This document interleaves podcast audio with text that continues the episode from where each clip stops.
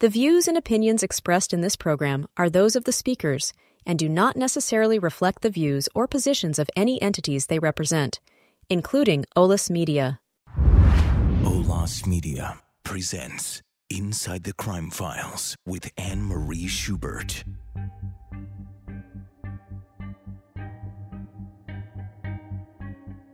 In 1985, a man crawled through her apartment door in North Dallas and attacked her. He came immediately to my bedside and had me turn over, and he um, wrapped what felt like a leather strap around my wrist. She says he sexually assaulted her and then threatened to kill her. I was crying so bad and, and sobbing that it really bothered him. And he had a gun to my head, and he um, said he would kill he would kill me if I wouldn't stop sobbing. DNA testing wasn't around. It wasn't until technology advanced that law enforcement came up with a national database called CODIS. CODIS is where DNA profiles are stored from crime scenes, convicted offenders, and missing persons. So when police get DNA from a crime scene, they run it through CODIS looking for a match. Dallas police ran the DNA from Carrie's rape kit in 2003. Randy White is a special agent with the FBI. We take um, that information and then we start doing coming through publicly available records like we would on another investigation and trying to find connections where that person could possibly have been at the time uh, or location uh, of this offense. Leighton D'Antoni is the Dallas County prosecutor that looks at cold cases. I got an email uh, from a woman and she just kind of was telling me this incredible case about unsolved serial rapist in Dallas. So he took the case to the FBI to run a forensic genealogy profile, which is also called a SNP profile. We identified our suspect within 24 hours. DNA pointed to this man, David Thomas Hawkins, but the match was just a lead.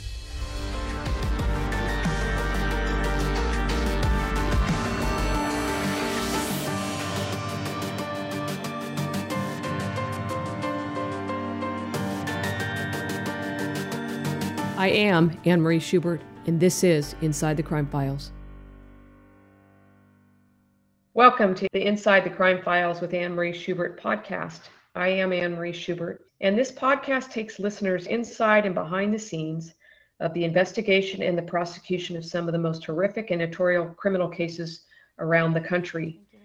It also examines some of the most unique cases, sometimes that have unexpected endings. So today I'm super excited because I get to talk about one of my favorite topics, which is DNA. And one of my even probably more favorite topics is the use of genetic genealogy uh, to solve crimes throughout this country ever since the Golden State Killer. All right, I am thrilled today to have uh, as my guests Amy Whitman from the FBI, Randy White from the FBI, and Leighton D'Antoni from Dallas County DA's office. So thank you all for joining me. Welcome all of you to this podcast. Thanks, Anne Marie. Thanks. Great to be here. So one of the what I want to do today is I want to talk uh, to all of you about how how the FBI kind of created a team um, really around the time of the Golden State Killer um, and how you guys are helping solve crime across this country. And then I want to kind of get into a specific case that uh, Randy, the FBI, and Leighton worked on in Dallas called the David Hawkins case. And then Leighton, I want to talk to you a bit about kind of what it's like to be a prosecutor doing these types of cases. So um, let me start with Amy Whitman. Um, if you, now that she's going to uh, join us here and I can see half her face in the video. Um, Amy Whitman, why don't you tell us a little bit about yourself and what kind of work you're doing with the FBI? Sure. So I've been an, a special agent with the FBI since 2011. I have worked uh, criminal matters my entire career. And in 2019, I had the unique opportunity to join our investigative genetic genealogy program full time. Uh, so I've been working IGG cases since then. And currently, I'm assigned to FBI headquarters as the supervisory special agent overseeing our IGG program nationwide. Okay, so and for the listener's sake, we all kind of have different acronyms. Some people call it forensic investigative genetic genealogy. Some people call it forensic genetic genealogy. The FBI calls it IGG, Investigative Genetic Genealogy. I'll probably, just for simplicity, call it genetic genealogy today, if that's okay with you guys. Um, so, Amy, before you got into this field of of doing the, the genetic genealogy, what kind of criminal cases were you working on with the FBI? That's okay to ask.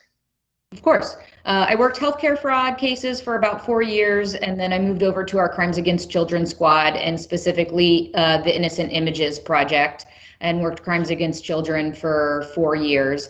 Uh, and then uh, prior to starting IGG, I did work some kidnappings, some bank robberies, uh, and threat cases similar to that, and now full time IGG ever since.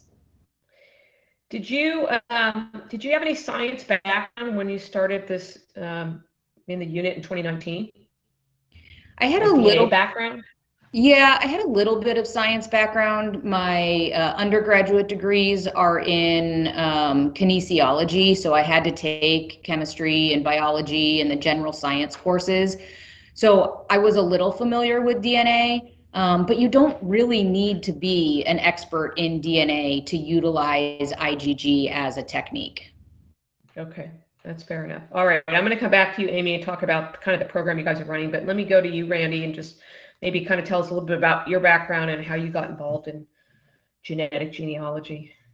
Yeah, um, I joined the Bureau in 2011, actually one class, academy class, I think behind Amy. And I've basically been just following and chasing her ever since, yeah. uh, especially in this program. So keep running.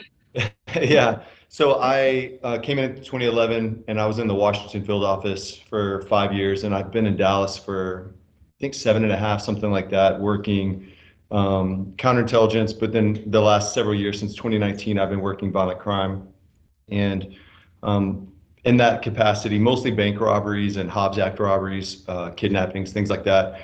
And then in 2020, I think was the first time that um, I linked up with Dallas County to work uh, an IGG case.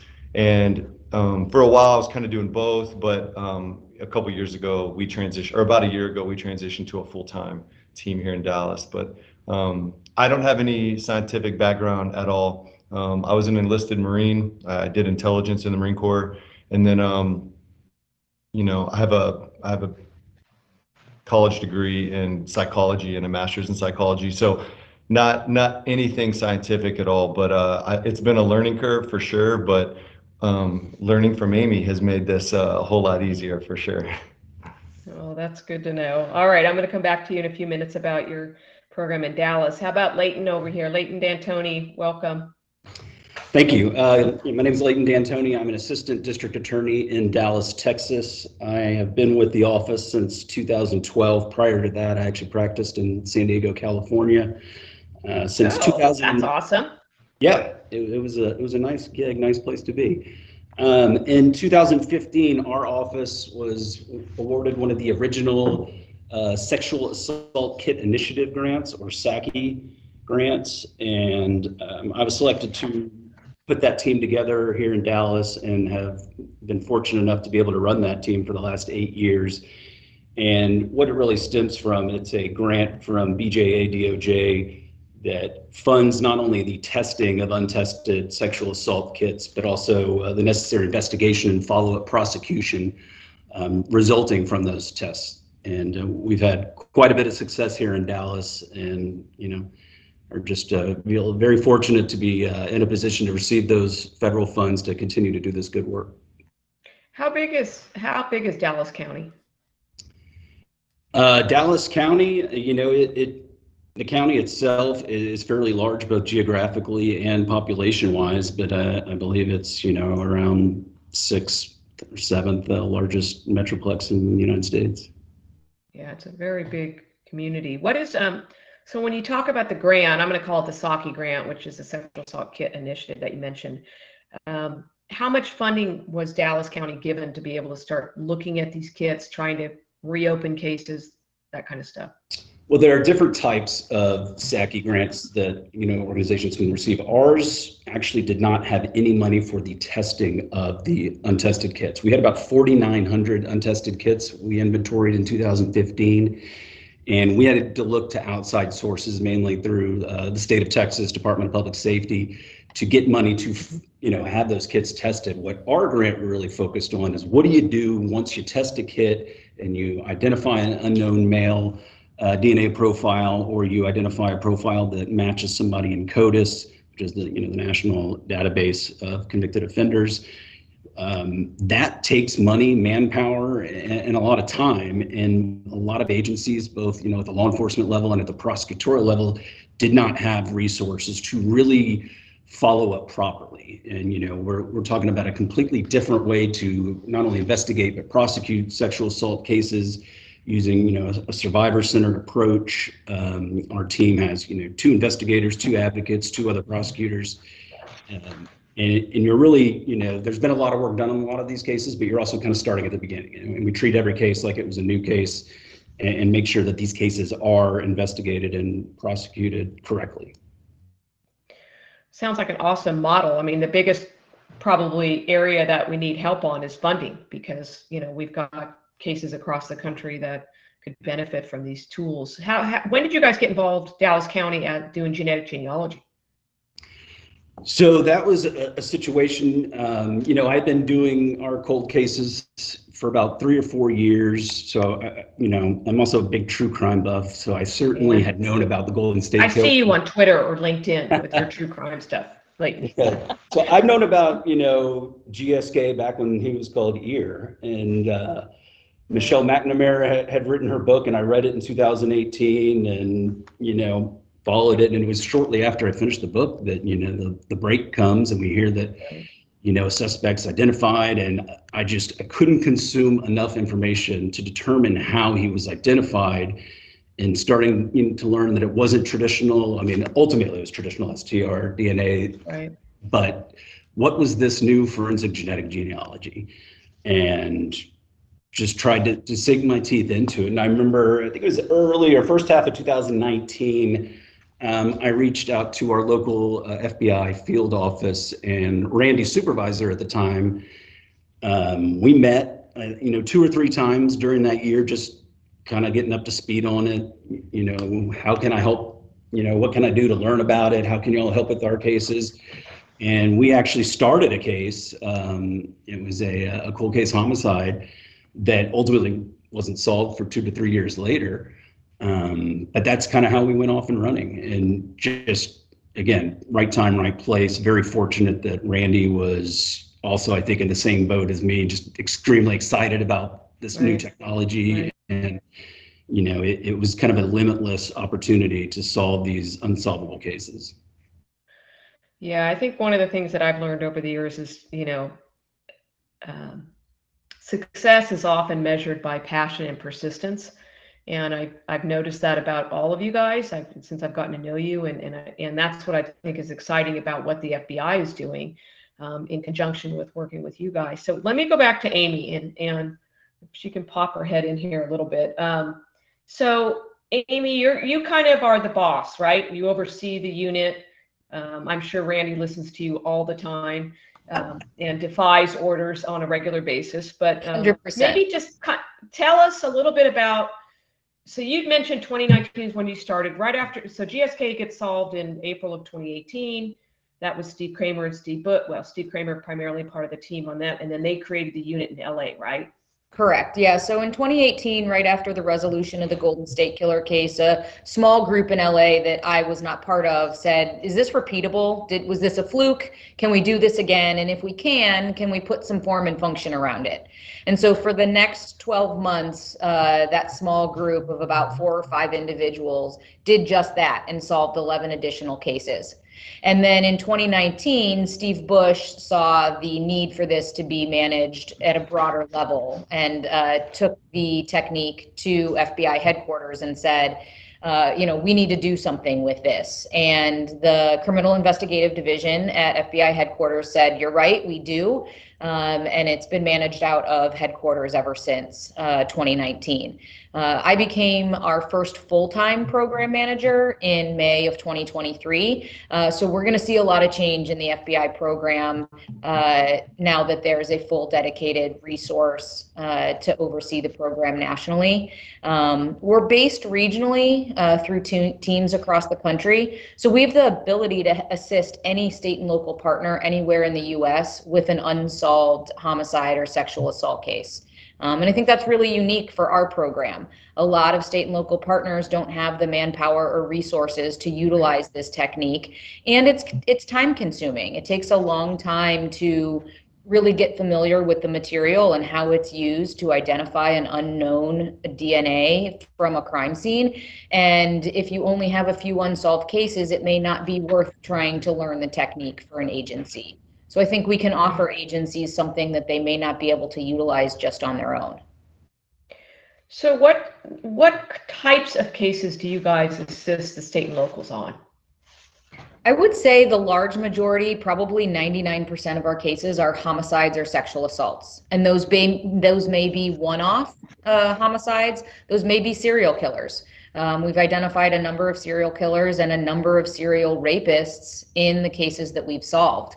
Um, to give you a few statistics, our program since 2018 has solved 134 cases. 107 of those have been suspect ID cases, the remaining being homicide victim identification. And uh, the probably the most staggering number out of all of it is in those 134 cases, we've brought justice to 257 victims.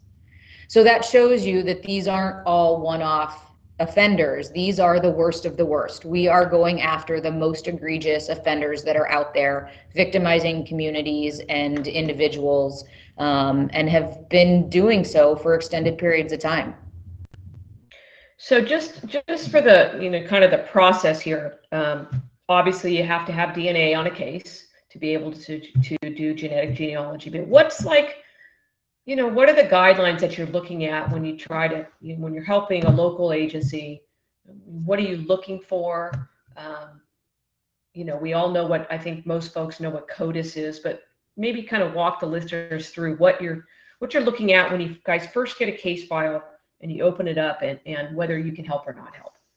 Yeah, it's a great question, Anne-Marie. Um, and I think it it uh, there's a lot of misconception around the fact that law enforcement is just using this technique on any case that's out there. And that's not true. Um, we are using this on serious violent felony cases. Homicide and sexual assault are the two big categories that we focus on. There is, um, so we all utilize the DOJ policy. Uh, DOJ put out an interim policy on the utilization of this technique. Um, and they did put uh, some uh, leeway in there for ongoing threat cases to a community, and that may be an ongoing threat of violence. So, DOJ policy did put some leeway in for ongoing threat cases in a community, and that may be an ongoing threat of a violent crime, or that may be an ongoing threat to national security. Uh, those cases do not make up a very large portion of what we're doing. They're much more nuanced, and we evaluate those much more seriously. Uh, but to answer the, the rest of your question, uh, Leighton brought this up earlier. Using the traditional STR method um, is really important to a criminal case. We want to take that DNA that's found at a crime scene and make sure that that offender isn't already known to the CODIS database. And so that's a requirement that there has to have been a DNA profile searched in CODIS without a match for us to utilize IGG. We also want to make sure that it's not the first technique that law enforcement jumps to. We want to do all the other big check box boxes like neighborhood canvases and video canvases, um, ruling out known uh, offender, either known offenders or known sexual partners with it if it's a sexual assault victim.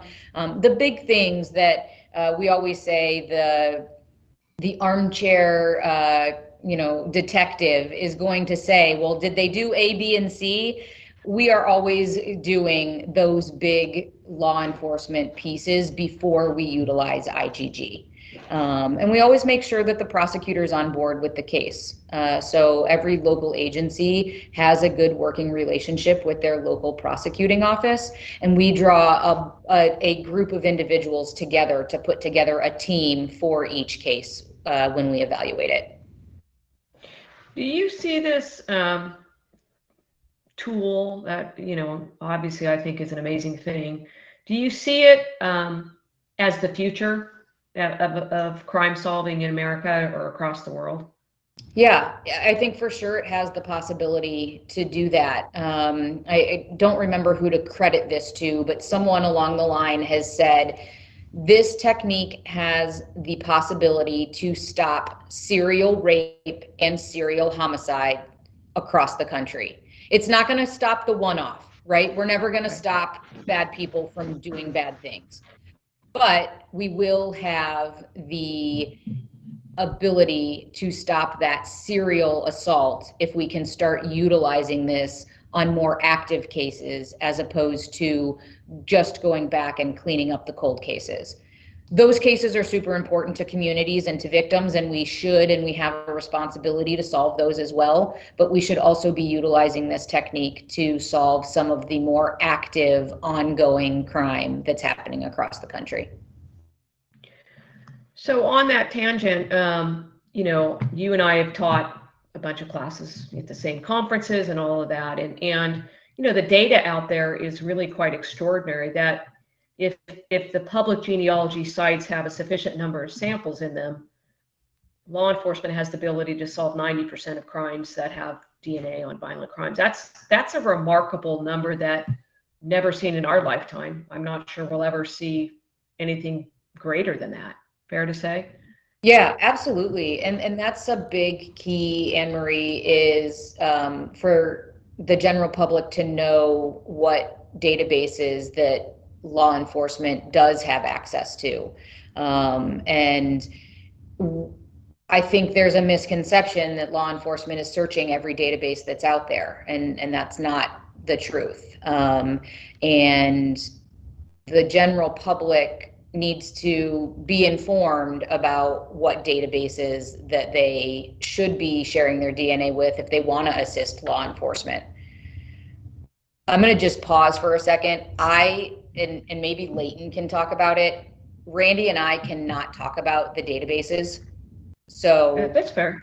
Um, that's, that's, why I'm being. I'll move. I'll, yeah, I'll ask Leighton about that. Give, um, Leighton, why don't you just maybe chime in a little bit and just mention which, what are the main, what are the databases that you're utilizing to help solve some of these these crimes that you're working on?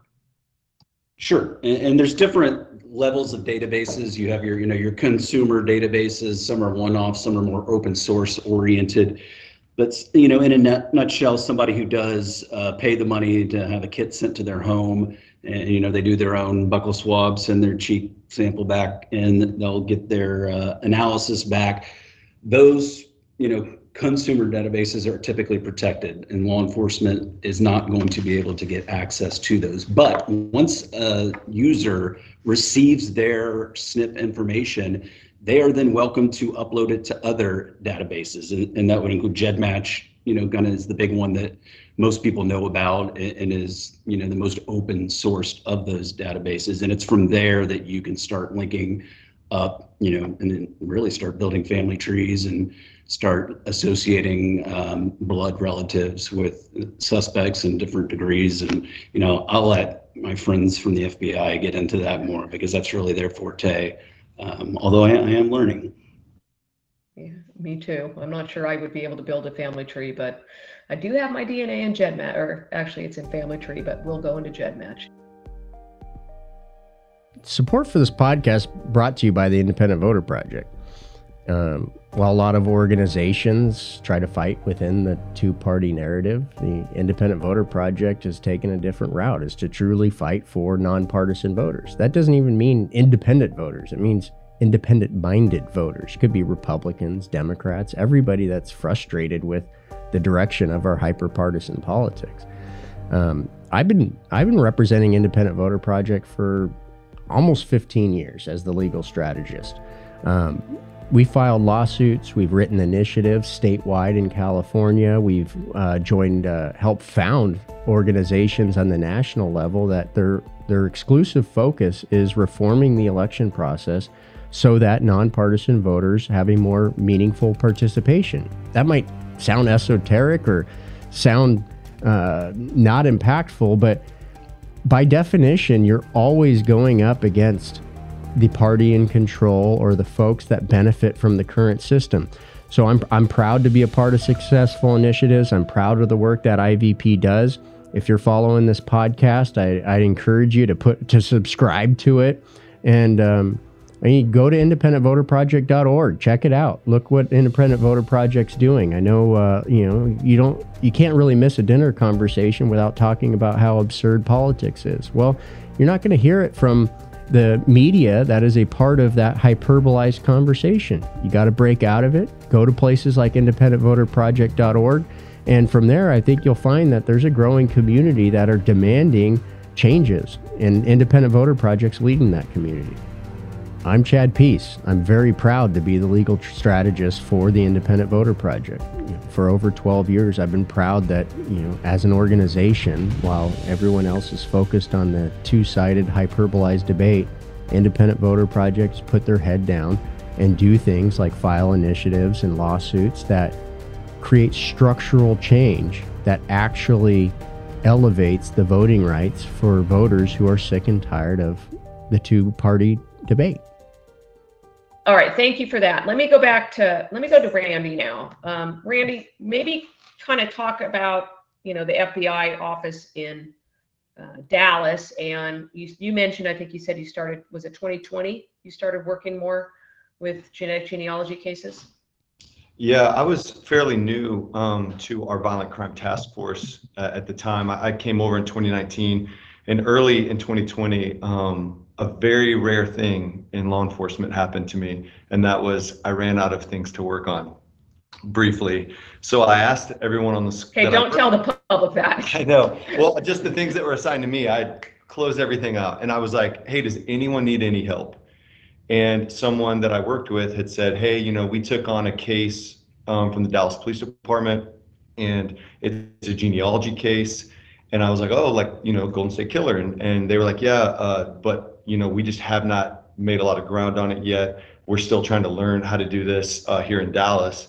And I and um, and there were some things on that case that had we had been tasked to do that we had just not done because we were just so overwhelmed with so many other cases in the division.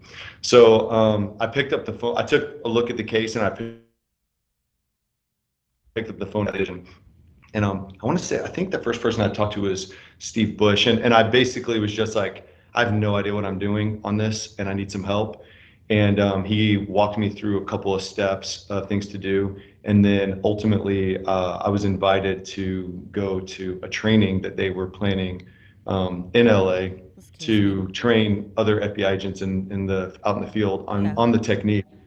And so I did attend that training and it was amazing. It was like life changing for me. So um, after going back to Dallas, um, I'd already been in touch with Leighton um, briefly, but I didn't I didn't really know how to get my feet underneath me um, until I went to LA. So after I came back, um, we really tried to hit the uh, the ground running there. But you know, at, at that time uh, in Dallas, anyways, uh, the the technique was still you know I, we were still trying to. It was like a proof of concept in Dallas. Like I needed to solve a case so that my leadership here in Dallas would um, feel more comfortable with me taking on more and more cases and expanding the program. And and so we did do that um, after several cases uh, being successfully resolved. Um, the special agent in charge we had at the time brought me up into his office and said, I want to know what you have going on. I want to know how you're doing it and um, why we aren't doing more of it. So after I explained what we had and how we were doing it, he was very very impressed with uh, the entire national level program that that was at that time more or less being managed out of LA. Um, so I uh, explained all that to him, and he said, "I want to duplicate that here." And so then we significantly expanded our program, um, and we brought on several more agents to work it. And I transitioned to doing it just full time in about 2022, I think was when I officially became a full-time um, IGG investigator. And let me guess, you love it. You love going to work every day. I, I, you know, I tell people this at work sometimes too. Like, I don't set my alarm, so I just wake up ready to go. And sometimes I actually wake up like in a panic because I'm like, I've got so much to do today to to resolve these cases, you know, and and uh and the relationships that you build with these police departments and other agencies, including like Dallas County District Attorney's Office. Um, you know, I'm making a lot of promises to them about uh, the amount of effort we're going to put into an investigation for them to uh, work those cases with us. Because you know, at the end of the day, this is these are their cases; these are not our cases. Um, and so I, am in a unique position in the bureau where I'm working on an investigation that really belongs to another agency. And so I work them uh, and try to maintain those promises I've made about the amount of effort we put in and and luckily uh, that has paid off because we have you know had some success here. Yeah it's been amazing. It's definitely a very good model. I mean the the key to all of it to me is the dedication of the resources because the passion comes with the cases but it's also the funding that's really critical. Um, so i want to talk to you and leighton really about a specific case that is resolved that um, i think is kind of showcases the, the great work the fbi is doing with the local prosecutors and local law enforcement, and that's the David Hawkins case. Is that you guys okay? All right. Um, so um, either one of you, Randy or Leighton, if you want to just kind of give the listeners a sense of, of what was the, the David Hawkins case about and how did you guys get to the point of resolution? Sure. So in March of 2020, uh, the COVID pandemic just you know hits and shuts down America and the world, frankly.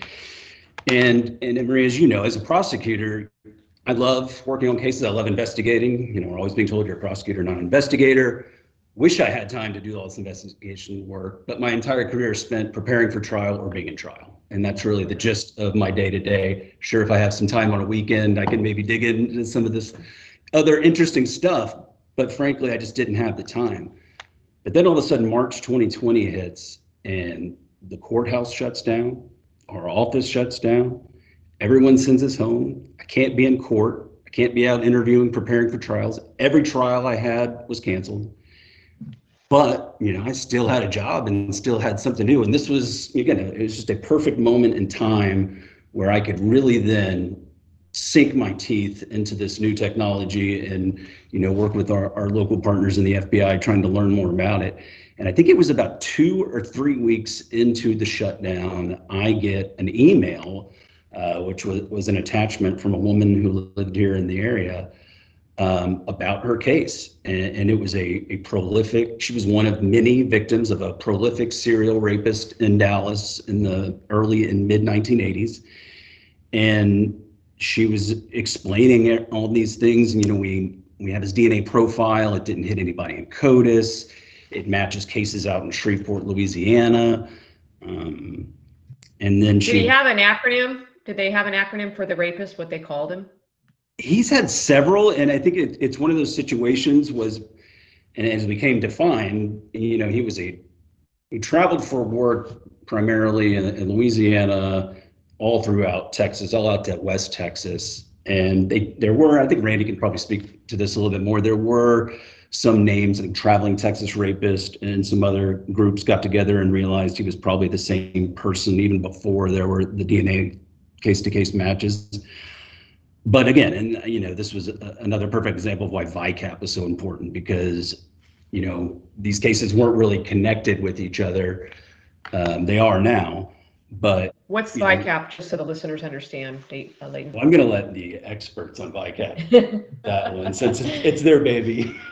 VICAP yeah. is the uh, FBI's Violent Criminal Apprehension Program, and it's a database that uh, any law enforcement agency can upload case details on. And it will link cases together based on victimology and MO, uh, which is great for cases that don't, as Leighton said, don't have any DNA case to case matches. So you may have a very similar victim profile or an identical MO in jurisdictions in separate states. And they're never going to link together because those law enforcement agencies don't know each other. They don't know about each other's crimes. And so vicap has the ability to link cases that are similar across multiple states um, across the country what have you. Okay, all right, fair enough. And, and as I said, so Hawkins was kind of a perfect case of why VICAP is so important because it, really was trying to target offenders, serial offenders who were, you know, doing this on the move, different states, different jurisdictions, truck drivers, uh, people who traveled. Um, but, you know, we did know about these four cases ultimately in Dallas that were case to case matches uh, that also matched the cases out in Shreveport. She sends me this letter, and at the bottom of the letter, she asked me if I had heard about genetic genealogy and that, you know, this was a new technique. And would this be something that, you know, I could help her look into uh, to help potentially solve her case? And it, you know, just, you know, bells started going off in my head. And I think first thing I did was, you know, and you go through that checklist. Okay, we have a, a male unknown DNA profile um, you know, is it in? And sometimes it, might say it's in but you got to actually go check. And there's different levels of CODIS. You need to make sure uh, where in CODIS it is. And um, it kind of checked all those things. Then you have to go to the agency. In this case, it was the Dallas Police Department. Uh, request all their archive files, go to the crime lab, request any of the testing that they've done. And during COVID, unfortunately, that, that took a little bit longer than usual. But I think after about a week or so, we had all of that stuff, and um, I went right to Randy and said, "I think we have a uh, the perfect, you know, investigative genetic genealogy case." How many um, how many cases were linked by DNA? You said you mentioned Louisiana, obviously in Dallas. How many total cases would you say by DNA were linked to this one person? So in Dallas, we had four cases that were case to case matches between 1982 and 1985. And then there were two other cases that also matched from Shreveport, Louisiana. Okay.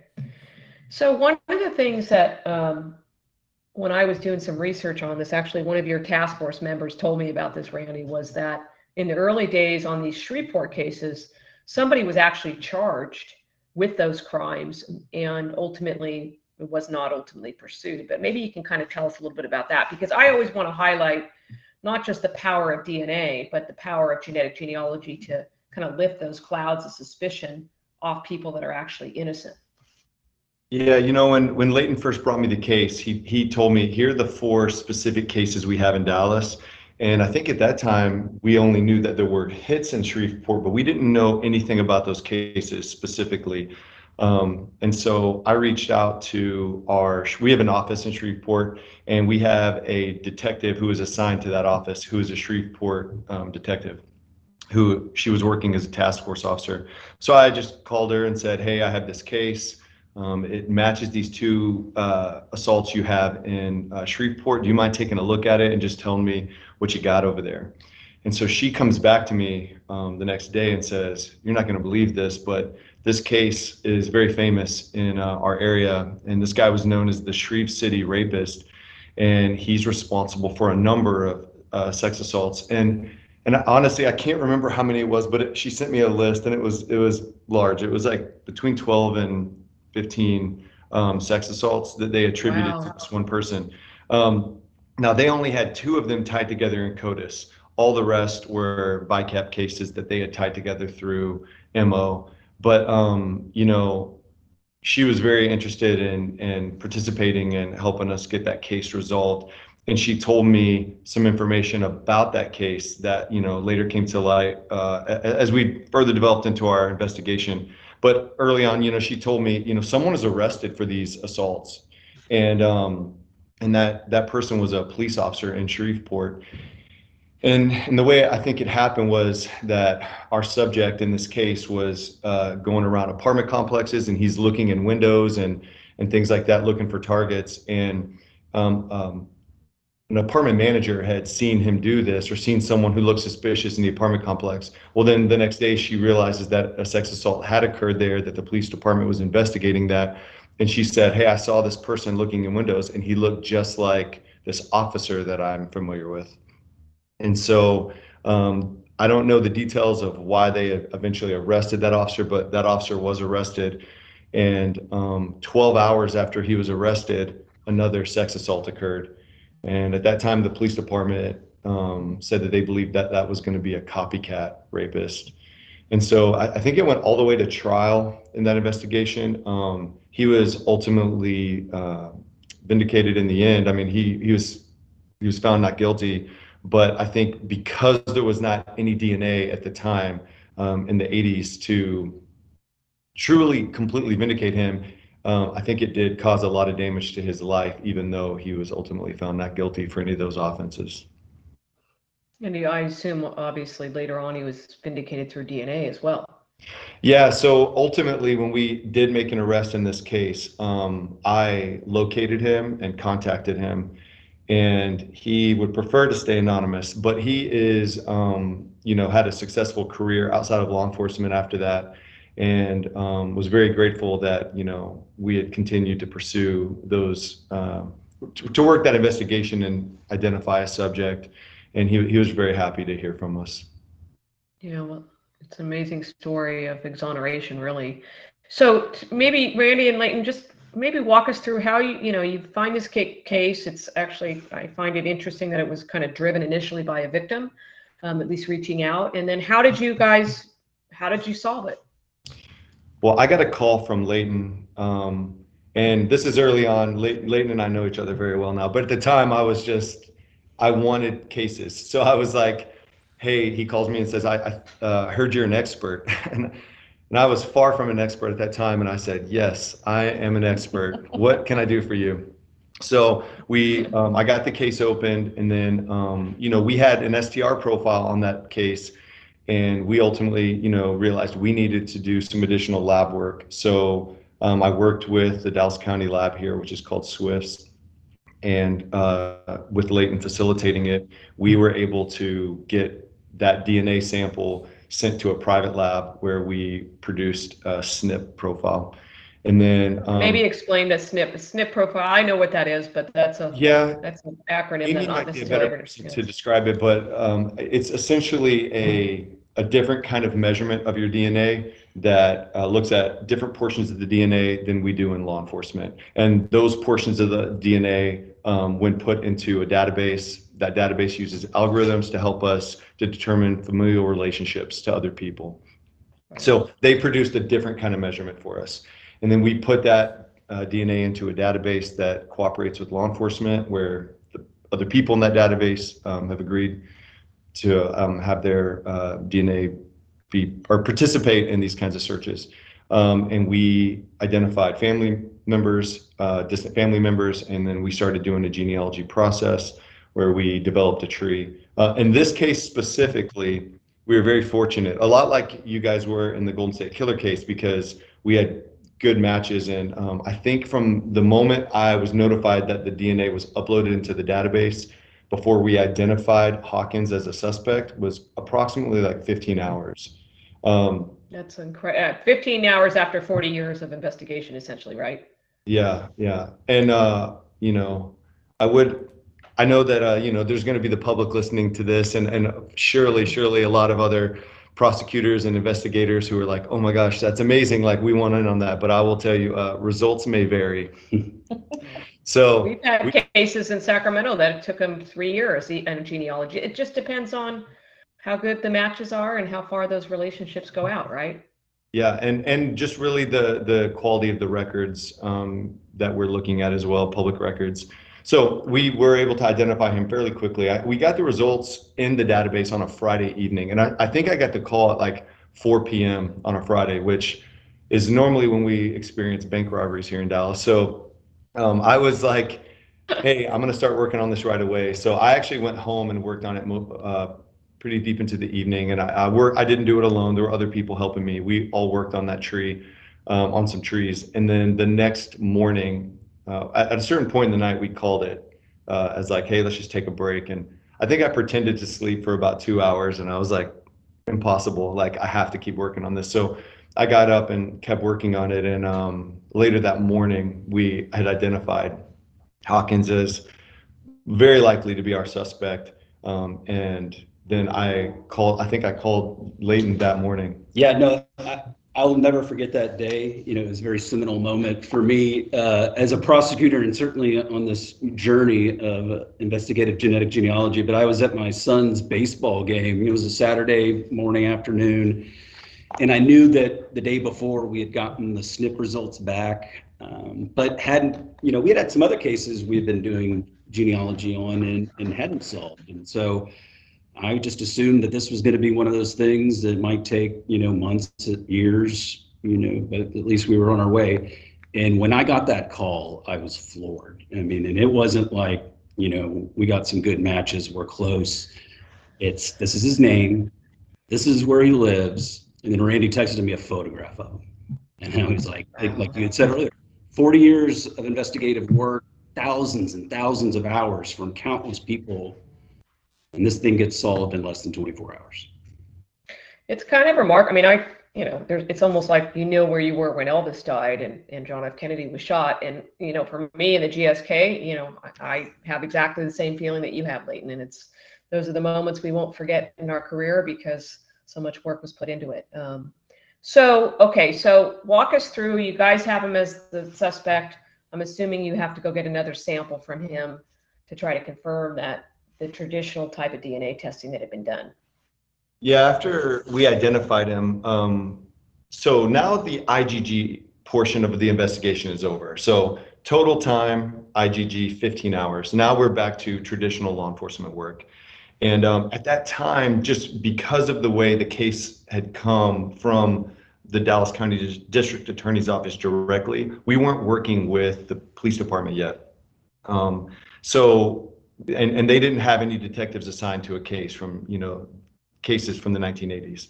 So we decided that we would um, start doing surveillance on this person right away. He lived about an hour to an hour and a half southwest of Dallas in a small town. Um, we immediately conducted surveillance on him, identified him, saw him in person, and then spent the next several days uh, keeping track of where he was and what he was doing and, and who all was in his residence. Um, and then eventually we saw him drag a bin of trash out to the curb to be picked up. And, um, and then we decided to collect that trash. So we collected it, brought it back to the police department. And in those interim days, we had reached out to the Dallas Police Department and said, hey, we have cases that belong to you guys that we've been looking at, and we, we have identified a suspect. And so now at that point, two detectives had been assigned to the case and they met us at our FBI field office and we conducted a trash trash search where we pulled several items that uh, we believed had DNA, potentially had DNA on them, and then we very happily drove them over to the Dallas County lab where we were high fiving each other and and checking it in. Um, and then a few days later, um, I got a call from Leighton telling me, you know, that that that DNA had um, hit to our case uh, that all four of those cases. And, and what was real important with you know the trash pull and why the surveillance needs to take place before the pull is you need to establish a pattern of life and pattern of who is going into that residence, who's coming out. Um, you know, because typically you'll have uh, fathers and sons. Uh, maybe a son lives there, maybe a son visits frequently. We've certainly had that scenario, but we can eliminate that son because that son was either not born or, you know, five years old right. when, when our crime occurred. And in this case, you know, it was a remote area. He lived by himself. He did have a, you know, quasi living girlfriend who would spend the night a, a few nights a week, but there were no other males going in and out of that house. So we knew any male DNA identified from that trash uh, was going to be his, and ultimately we were able to identify that DNA, and it was a, a perfect match to our suspect. So at what point then, once you send it to the lab, you confirm it's it Hawkins is the serial rapist. You know, tell us maybe a little bit about the arrest, and then the prosecution commences, I assume, from that point. Yeah, and, and obviously you're familiar with how these types of investigations normally work. You know a lot about your uh, suspect long before you take them into custody. Um, that is very typical in law enforcement. So we had a situation here where we know very little about Hawkins but we do know that he is a one-to-one match for these multiple sex assaults. And so um, we weren't in a position at that time to really drag this out and, and thoroughly dig into him. So a decision was made at um, the Dallas Police Department that he needed to be taken into custody right away. So I believe the day after we received the results, maybe two days later, we went and arrested him. Um, it was very far from the Dallas uh, Police Department. It was far from Dallas. And so the Dallas Police Department and us were working it together, and we decided, hey, we're willing to help you with this arrest so you don't have to send too many officers down uh, to this faraway town. So the FBI conducted the arrest um, with the Dallas Police Department present. And then he was taken into custody and brought back um, to the Dallas Police Department. We interviewed him. He uh, was cooperative. He he wanted to talk to us, and he did talk for several hours. But he was just very clear that he was not going to discuss any of those allegations against him at that time. And he, he actually made the comment to me, You're not going to believe me right now, but I'm very pro law enforcement. I, I love what you guys do. I support everything you guys do. I just, I'm not going to talk about these things until I've talked to an attorney. And so I took that opportunity to just talk to him about anything he was wanting to talk about then. So I, we talked for several hours. Um, and the detective and I talked with him, and then we had invited our counterparts from Shreveport to participate in that. So they had come to Dallas and they um, interviewed him for quite some time as well. So all said and done, I, I, couldn't tell you how many hours it was. It was three hours, something like that, that we spent talking with him. And I'll tell you, um, I was just trying to get to know him a little better so that if, if in the future he would talk to me again, that maybe um, I would gain some ground. So I spent that time building rapport, and I think we mostly talked about his family, where he was from, growing up. Uh, he had a motorcycle. We talked a lot about that, and then ultimately at the end, you know, we we sent him over to Dallas County Jail, um, and then I think. Well, I'll let you talk about that. So, and you know, and you know, Anne Marie, on a case like this where it, it's a serial offender and you have case to case matches, and I know we haven't talked a lot about the MOs, but it's actually very similar to GSK. You know, he would go into these young women's apartments, ski mask, gloves, gun. Um, he was binding very violent, aggravated rapes. And so, you know, I, I felt very confident, you know, as confident as a prosecutor can feel about a case, regardless of whether we got a confession or anything from the right, interview. Right. But you know what was so important about that interview that Randy conducted, and he did it with uh, Todd Hager, who was the detective from the Dallas Police Department. I had worked with Todd for years. He's as good as a detective as I've ever worked with in my career. Um, and, and what Randy and Todd are so great at are getting suspects comfortable with them. So I didn't need a confession, and I, I really didn't need anything. But what I needed was for him to trust not only this case we had against him, and he was done for, but we always knew at, at, a certain point, and I always kind of thought down the road, and I, I think Randy and I had probably talked about it, is maybe one day we would be able to sit down with him and kind of debrief everything. Right. Um, it doesn't happen a lot, but I thought this might be one of those opportunities where that could happen. So that initial uh, day of arrest interview that Todd and Randy did was extremely important and, and accomplished all those goals. Um, but again, he, you know, he didn't confess. He, he gets a, his lawyer, and it, it became evident to me pretty early on, um, being able to, um, you know, listen to communications he had with his family and his family members. He he was very protective of his family. You know, he had a daughter in college. He had adult children living in the Dallas area, and these were all upstanding, great citizens. You know, and it's always terrible what these cases do to these family members. Um, but Hawkins really wanted to spare as much media attention and shame on his family. Now, certainly when the arrest happened, there, there was, you know, it's on the news, it's in the newspaper. Uh, the media coverage had started, but once I realized that was so important to him, it allowed, uh, you know, our office to kind of put ourselves in a kind of power position of a plea bargain negotiation, which really right there wasn't going to be one. I told his lawyer there's not going to be a plea offer. Uh, he would have to plead. He just needs to stay in prison for the rest of his life, right? Right. And I said he needed to plead to each and every case, accept a life sentence, waive right of appeal in every case, as slam dunk and as airtight as we could possibly do it. And, and if we did that, you know, I made the commitment that it, I would not um, do any interviews, do any press, do anything until the conclusion of the case.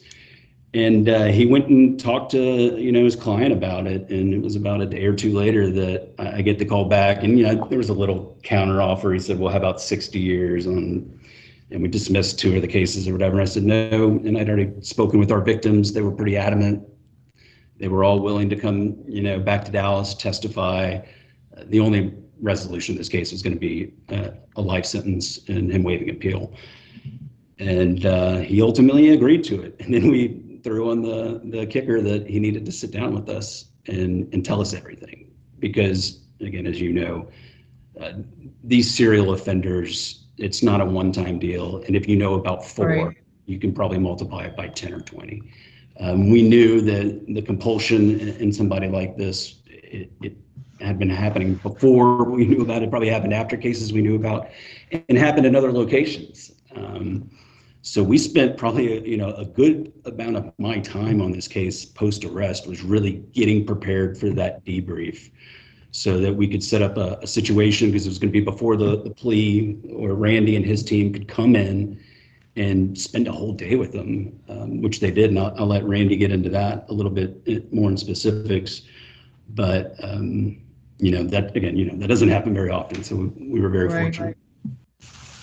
So, so, Randy, how many, I mean, yeah, why don't you just tell us about that and how it went?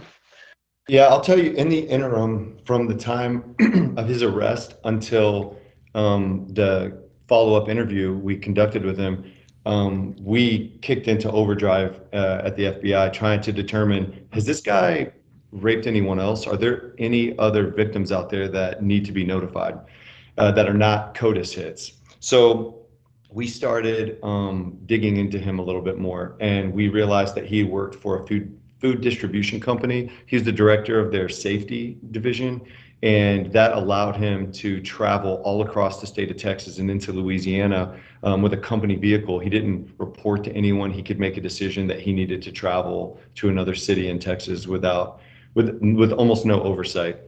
And so we started to be concerned that he may have uh, conducted assaults in other cities. So we started doing our own investigation, and through reviewing old newspapers, we actually identified um, a whole lot of different assaults that had occurred in other cities. And that's when we finally realized that he had a moniker. Uh, he had, we knew about the Shreve City rapist moniker, but at that time we learned that there was a rapist called the Texas Traveling, or he was called the Traveling Rapist.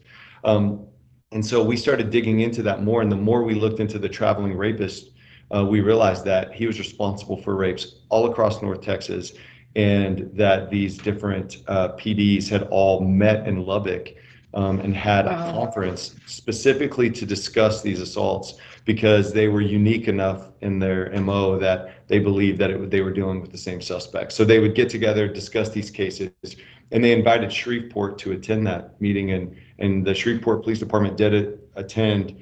Um, and every PD spoke to the press afterwards, and Shreveport had already arrested an officer, and they said, "Hey, we just don't think our guy is the same guy." We now know that he was, based off the DNA we have, but um, we knew these other cities needed to be contacted. So I started contacting each one of these cities, asking for them to review their records of, and I, I could give them specific dates based off of things I was reading in newspapers about assaults that had occurred in their cities.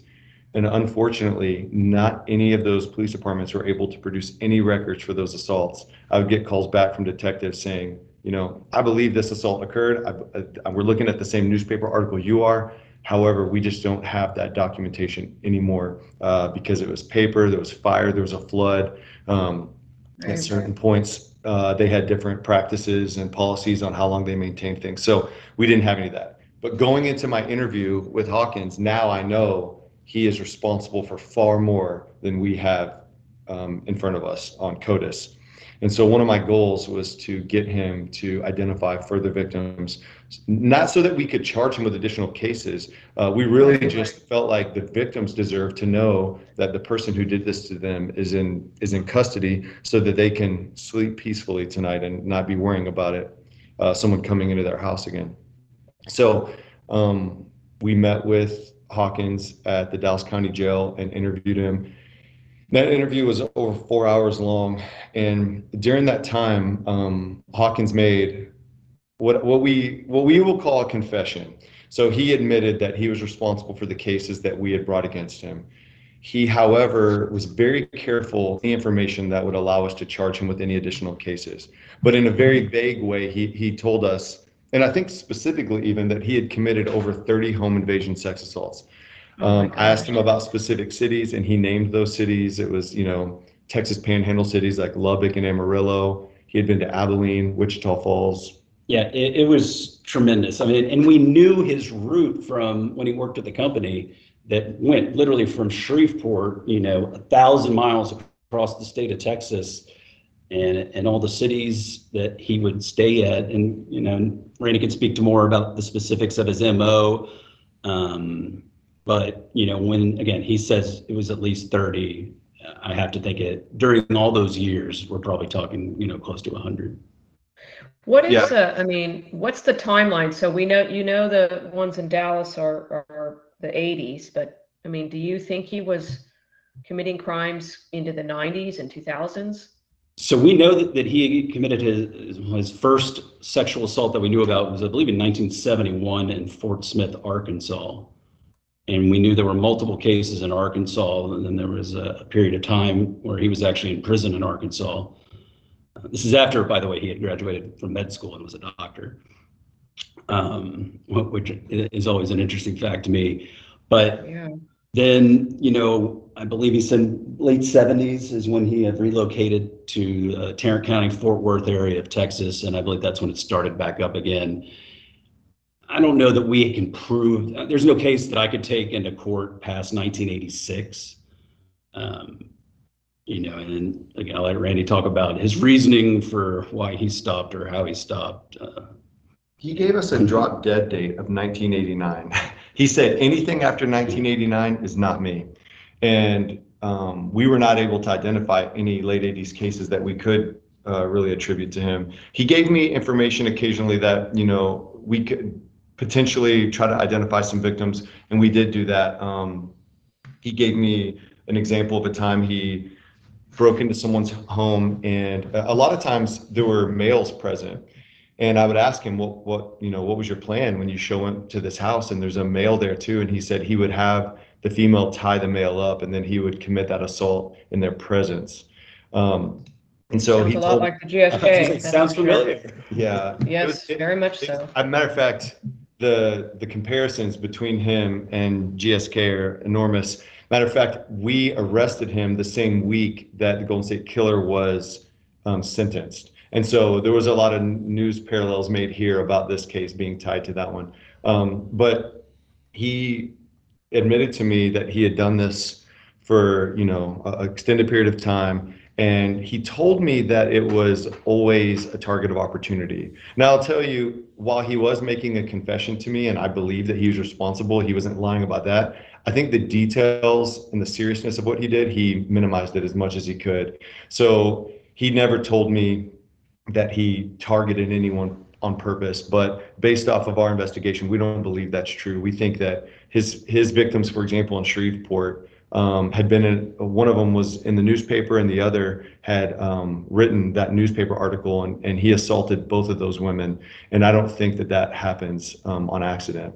So he he told us that he would break into these homes and, and commit these assaults, um, and then he told us that he had actually assaulted a few of these women on multiple occasions. So he had he had assaulted them and then a year later assaulted them again. And goodness. um, but he would not claimed he could not provide us with details to help us identify who those victims were. So we still unfortunately don't know who those victims are. Wow. So we're almost out of time here, but I just want to, uh, I mean, let me just ask both of you, is this, in terms of the volume of crimes he committed, I mean, Leighton, you said you wouldn't be surprised if it's 100. I mean, have you ever seen a case of this magnitude um, in, in your professional career that you guys have worked on? For me, it's certainly up at the top. I think I had one case uh, in 2016 or 17 where we actually had 18 victims who testified uh, on a on a pretty prolific serial case here in South Dallas. But no, I, I think he's probably is responsible for as many victims as I've ever encountered in my career. So, um, you know, it seems like the case all originated by an email, Leighton. I mean, did you maybe, if you're okay with it, what was it like to tell that victim that you'd identified this person? I will, and I will tell you, um, we certainly are never going to name a sexual assault victim. Um, right. it, it's not something we do. It, it's standard practice. But uh, Carrie, who this one is, would be very upset with me if I did not name her. Uh, she has repeatedly told me anytime I talk to anybody about this case, she wants anyone to know she's done a multitude of interviews and documentaries about this case. But at the end of the day, this case doesn't happen if Carrie doesn't reach out to me. Um, she, in all intents and purposes, solved her own case. You know, we were the tools and we were, you know, had access to the tools that were able to solve this case. But uh, without Carrie reaching out to me and, and, you know, from that day on, she gets all the credit for solving this case. That's amazing. I mean, it's why we all get in the business, right? Is to help these folks. So, Absolutely. you know, as we wrap up, let me let me go back to Amy. What you know, I always try to end my podcast, these podcasts, with, you know, what do you want the listeners to to walk away with, and what you know, what little nugget. Um, Amy, how about you? Uh, I think for me, it's the public understanding of what law enforcement is utilizing IGG for, um, and that's for very very serious violent felony cases. Um, and that when we are utilizing these publicly available genealogy databases, we don't have any special access. We view these databases just like any public consumer was would. We get the same exact information that they would see out of the databases, and we don't have access to any DNA profiles. So the profile that the consumer uploads to the, the bad database, guys. Yeah, exactly, exactly the bad guys uh, who's abandoned theirs at a crime scene. Um, but yeah, the DNA that the public uploads to the database, we don't see that DNA. We only see the relationship to the unknown crime scene DNA. Okay, fair enough. And then how about you, Randy? What do you think is the most important lesson here you've learned? Yeah, you know, I can only speak for us here in Dallas, uh, but I'll just, I would, you know, want everyone to know that in Dallas here at the FBI, we are committed to solving these cases. Um, there is no shortage of cases that we can work with this technique right now. Um, and, you know, we work diligently to identify and prosecute these cases. And so um, we look forward to growing our program and continuing to just bring some success to these police departments and, and making arrests. Excellent. Thank you so much, Randy. How about you, Leighton? You know, to piggyback on something Amy said earlier, what this case really showed me was that this is a model for repeatable success. And, and I can't stress it. And you know, you know, sometimes we have great relationships with law enforcement as prosecutors, sometimes we don't. Uh, unfortunately, things get in the way. Sometimes there's lack of trust. And this showed me that not only can we repeat this, but we, we can have trust with the Dallas FBI office and now, anytime you know, Randy and I are opening up a case or going out, and again, it started with Dallas Police Department. Now we've expanded it to multiple other police departments in Dallas County, uh, because people hear about this. People hear about you know all the success that we've had in these cases and how we're solving them and how serious they are. I mean, we're solving you know cold case homicides from the 80s and, and beyond. It, it's remarkable. So people want to get in on that. And so this case was really the model to show first ourselves, but now everybody else, that this is just such an incredibly powerful tool, um, and, and, it is the future, you know, and, and it's here. Yeah, well, I I like your phrase model for repeatable success. So I just, you know, as I end this, I just want to thank you guys. I mean, listen, um, it's remarkable what the FBI is doing. Um, it's remarkable what people like Leighton are doing, and I just know that in this world that this is the future and it's the future is now. So thank you all of you for sharing your insight uh, and experiences. And to the listeners, thank you for joining in. And you can find more podcasts on InsideCrimeFiles.com and you can also join our mailing list. So thank you all for joining me today. Thanks, Anne Marie. Happy to be here. Um, for the listeners out there, um, I hope you keep listening to these podcasts. You can find us on InsideCrimeFiles.com and listen to more about the true consequences of crime and the innovation, the inspiration that comes out of these cases. So I just thank you all. Inside the Crime Files is produced by Olas Media in San Diego, California. To listen to more episodes, visit InsideTheCrimeFiles.com. Thanks for listening to Inside the Crime Files. Be sure to follow and subscribe whenever you listen to your podcasts. To read the blog associated with this episode, visit olasmedia.com. This episode was produced in studios located in San Diego, California. Lena Alvarez is co producer. Serving as executive producer and co founder is JC Polk, and Chad Peace is president and co founder. Olas Media is an IVC media company.